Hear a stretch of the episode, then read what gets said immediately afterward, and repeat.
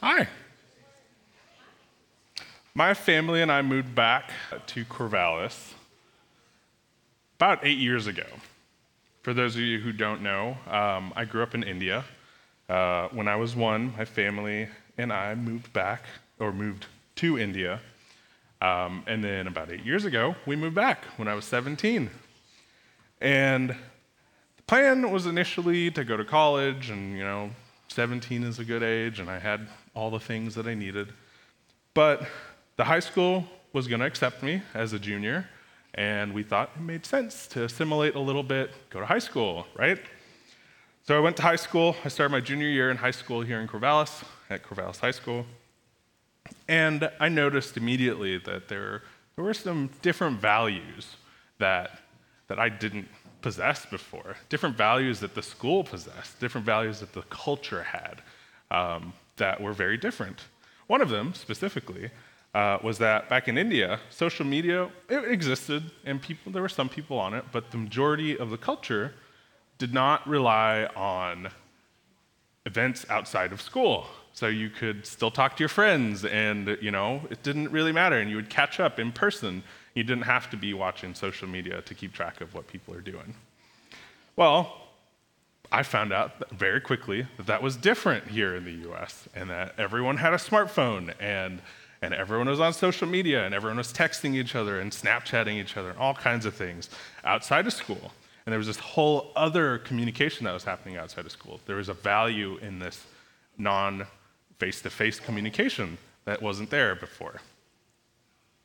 And I had to, I had to confront that. And I had to deal with that difference in value and I had to decide and had to wrestle with it and, and figure out where I wanted to stand and whether I would change my values or stick with them. Have you ever wrestled with different values? Have you ever wrestled with someone else's values, like in the moment? It can be little things, it can be big things. Maybe, maybe you can live with a, a cluttered house or a cluttered workspace, uh, but your spouse your spouse prefers to live with a completely clean, no clean, you know, clean surfaces, no items lying around, you know, or take it the other way. Maybe you're a person who likes a clean house, and your spouse likes things over, over there and over here, and it's fine, right? Those are two different values, and you got to wrestle with them in that situation. Maybe you've got, uh, maybe you like to keep your your playing cards or your board games really nice and clean and pristine, and you don't like, especially with playing cards, you don't like the corners being folded or, or the cards being bent. But of course, your friend that you're playing with just really values playing the game and doesn't really care about the state of the cards or the board game. And they, they shuffle them in a way that makes them bend, and, and you pick them up and you're like, oh, these, are, these don't work. Those are deferring values, and you, you got to wrestle with that a little bit there too with your friend.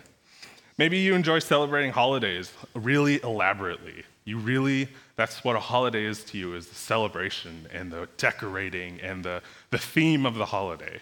I know Christmas is really big, right? And maybe you have a family member or a friend who prefers to rest on the holidays, and their value in holidays is just rest and not make it elaborate and not spend effort in that. Their value is different. And you have to wrestle with that in that moment because you have differing values there. Now, we're going we're to talk about the values of God's kingdom. And I want, I want us to think about those wrestlings as we, as we talk about them. But before we do that, let's, uh, let's pray before we get into God's word. I thank you, God, for today. I thank you for this time, Lord, that we get to learn from you, Lord, and learn from your word, um, especially here in the Sermon on the Mount, Lord. And I, I just pray that, um, that you work in our hearts, Lord, today and, and moving forward. Amen. Well, let's, uh, let's open up Matthew chapter 5, verses 1 through 12. Seeing the crowds, he went up on the mountain, and when he sat down, his disciples came to him. The him and the he is Jesus, just to add context. And he opened his mouth and taught them, saying, Blessed are the poor in spirit, for theirs is the kingdom of heaven. Blessed are those who mourn, for they shall be comforted. Blessed are the meek, for they shall inherit the earth. Blessed are those who hunger and thirst for righteousness, for they shall be satisfied. Blessed are the merciful, for they shall receive mercy. Blessed are the pure in heart, for they shall see God. Blessed are the peacemakers, for they shall be called sons of God. Blessed are those who are persecuted for righteousness' sake, for theirs is the kingdom of heaven. Blessed are you when others revile you and persecute you and utter all kinds of evil against you falsely on my account. Rejoice and be glad, for your reward is great in heaven. For so they persecuted the prophets who were before you. That was a lot. Let's start with something really, really simple. Let's start with the word blessed or blessed. What does, what does blessed mean, especially in this context? Uh, blessed the, is the Greek term for blessed, happy. Happy. What does happiness mean? Well, happiness here doesn't really carry the same meaning to us. Like when we hear happy, we don't really carry the same meaning as it's intended here. Um, happiness to us is very circumstantial and it's, it's just fleeting emotion where um, in this world uh, there, are, there are a lot of things that can make you happy or not happy and you know one day it's raining and one day it's snowing and you know they'll make you happy or not happy depending on who you are but it's very fleeting the next moment you might not be happy because something else happened but this happiness means so much more to the Jews at that, at that time. It's, more deep rooted. According to a Bible scholar, Weber, God's happiness or joy is dependent on the assurance of God's blessing, sometimes present, often future, not on current circumstances, and it abides deep and undisturbable within the believer. God's happiness, the happiness we're talking about here, is so much more than our surface level happiness. It's just so deep and ingrained. It is not a fleeting emotion. With that, let's dive into the Beatitudes one at a time. Jesus starts with verse 3 Blessed are the poor in spirit, for theirs is the kingdom of heaven. What does that mean? For those who need help and are spiritually lacking, Jesus blesses them. It is easier for them to accept that they need help and they recognize that they need help outside of themselves. Let's think back a little bit to last week. Um, how do you think the Pharisees might have taken it? You know, hearing that the poor in spirit are blessed by Jesus. Well, remember, the Pharisees are religious rule followers. Um, they also believe that their spirituality, uh, spirituality and their, their rule following would gain them points in God's kingdom, right? And they also believed those who didn't, who lacked spirituality, would not gain points in God's, God's kingdom. Well, Jesus says just the opposite. This also challenges us in our society today. We so often want to stand up and get up and do our own thing and be successful with our own strength. But it's through God that we will be fulfilled. And it is Jesus' strength that changes our hearts. for, for those people who are not lacking in the Spirit, it's far harder for, for us to admit that we need God's help and we need His Spirit. Verse 4 Blessed are those who mourn, for they shall be comforted. The response to sin of those who recognize their need for God and God's salvation is, is mourning. They mourn for the sin of this world, the sin that's within them. They mourn for the lack of righteousness in themselves and the world. The people who don't just ignore the lack of righteousness, and instead, those who see it and grieve it and realize the reality of our broken world, those are the people that Jesus is blessing. The Sadducees, who were all about going with the flow, would have ignored the travesties of their day, would have ignored the fact that there is sin around them, and just kept going with the flow. They, they were very much about status quo and keeping going. But Jesus says the kingdom values the opposite of that ignorance of the world's brokenness. He values the recognition of it. Verse 5 Blessed are the meek, for they shall inherit the earth. Those who are meek are gentle.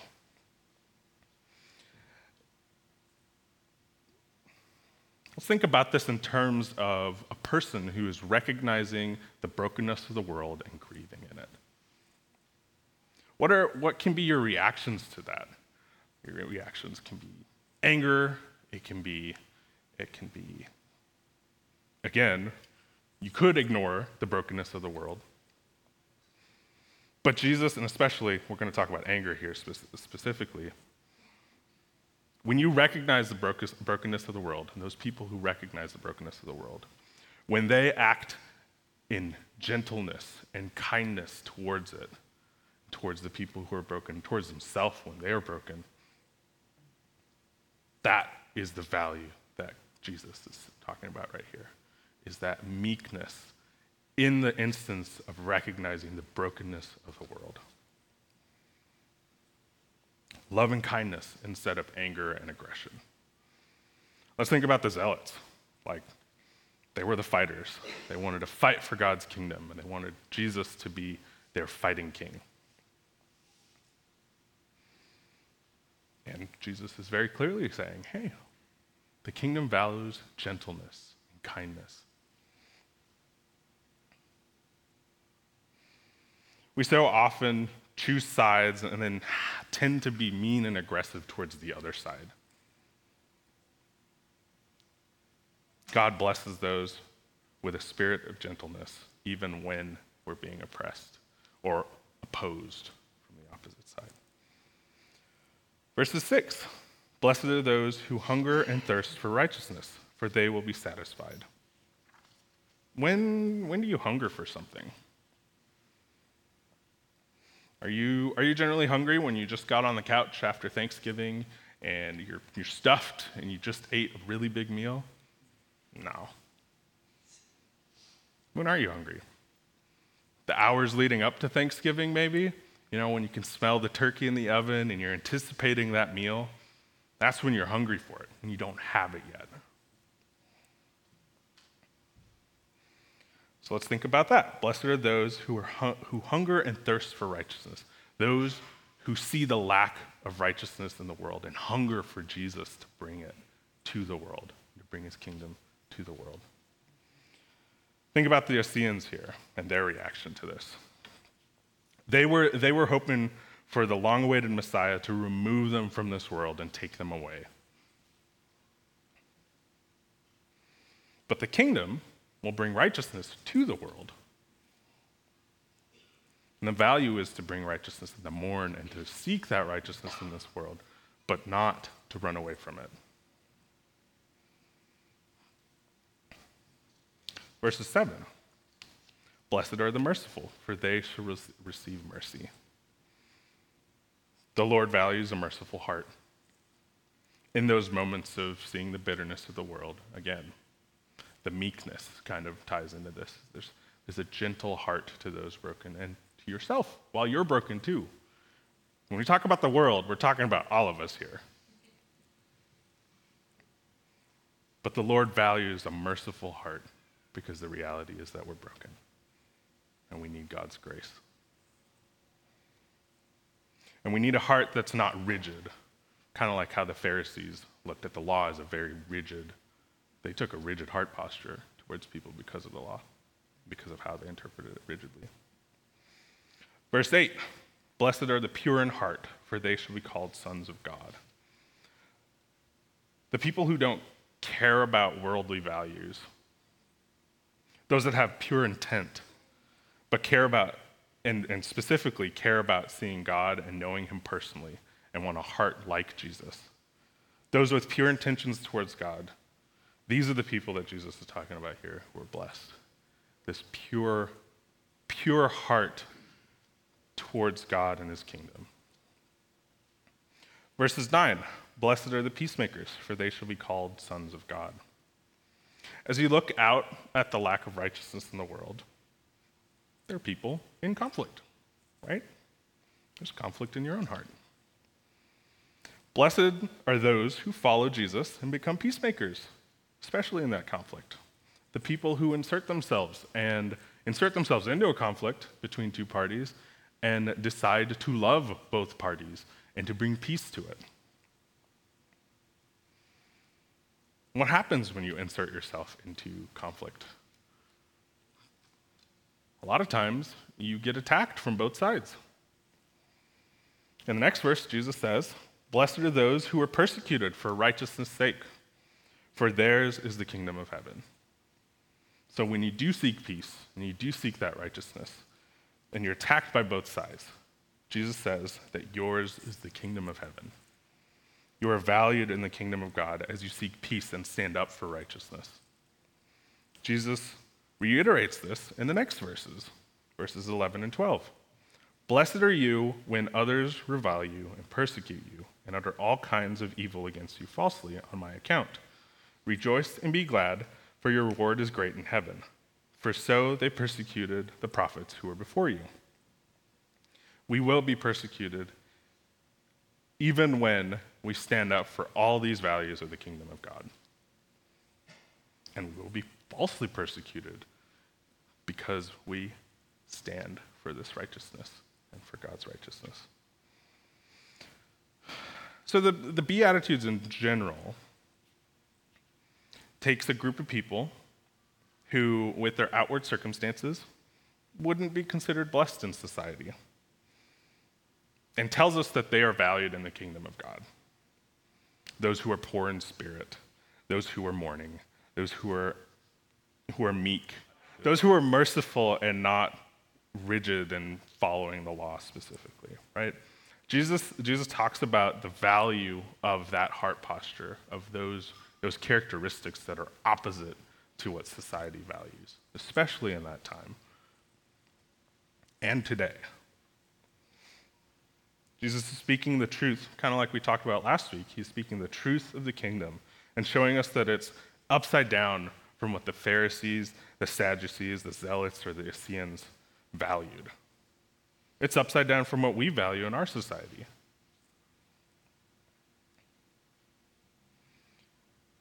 He shows us that the kingdom has differing values from the world. Jesus is inviting us to the kingdom with this new heart posture. He invites us to be humble and loving, to be peacemakers rather than being combative, to seek righteousness rather than worldly justice, to engage with the world and mourn for its brokenness rather than ignore it, to be merciful rather than rigid. He invites us to the kingdom that is in opposition to our values in society. Do all of these, do all of these blessings, as, as, we, as we've gone through them, do they remind you of just one person? They perfectly paint a picture of our Messiah. Jesus encompasses all of the values of the kingdom of heaven. We learn these values of the kingdom of God through Jesus. We are loved and cherished by him and he invites us to the kingdom of God. We didn't and couldn't do anything to earn the kingdom. God gives, this, gives it to us freely. To all of us, here in the church, outside of this, church building, to every single person on earth. For those at the bottom of society, for those at the top. Jesus invites you to a new life, a new culture, a new heart posture. He invites you to follow him with the heart posture worthy of his kingdom. God's kingdom is upside down from what our expectations are. God blesses those heart postures that society belittles. We can glorify God and build our relationships with Him while bringing the kingdom of God to earth by following Him and His values. Can you imagine if uh, all our values al- aligned with those of Jesus's? Can you imagine the beautiful peace and love that it would bring to our communities? It would be like heaven on earth. As we follow the Lord's will, we bring his will to earth as it is in heaven. Let's follow Jesus and humble ourselves and let God change our hearts to that of the kingdom of heaven. Now, before we pray, I'd like to invite Toby and the band back up. Um, and I'd like to pray the Lord's Prayer together. So if you'd play, pray with me. Our Father in heaven, hallowed be your name. Your kingdom come, your will be done, on earth as it is in heaven. Give us today our daily bread, and forgive us our debts, as we also have forgiven our debtors. And lead us not into temptation, but deliver us from the evil one. Amen.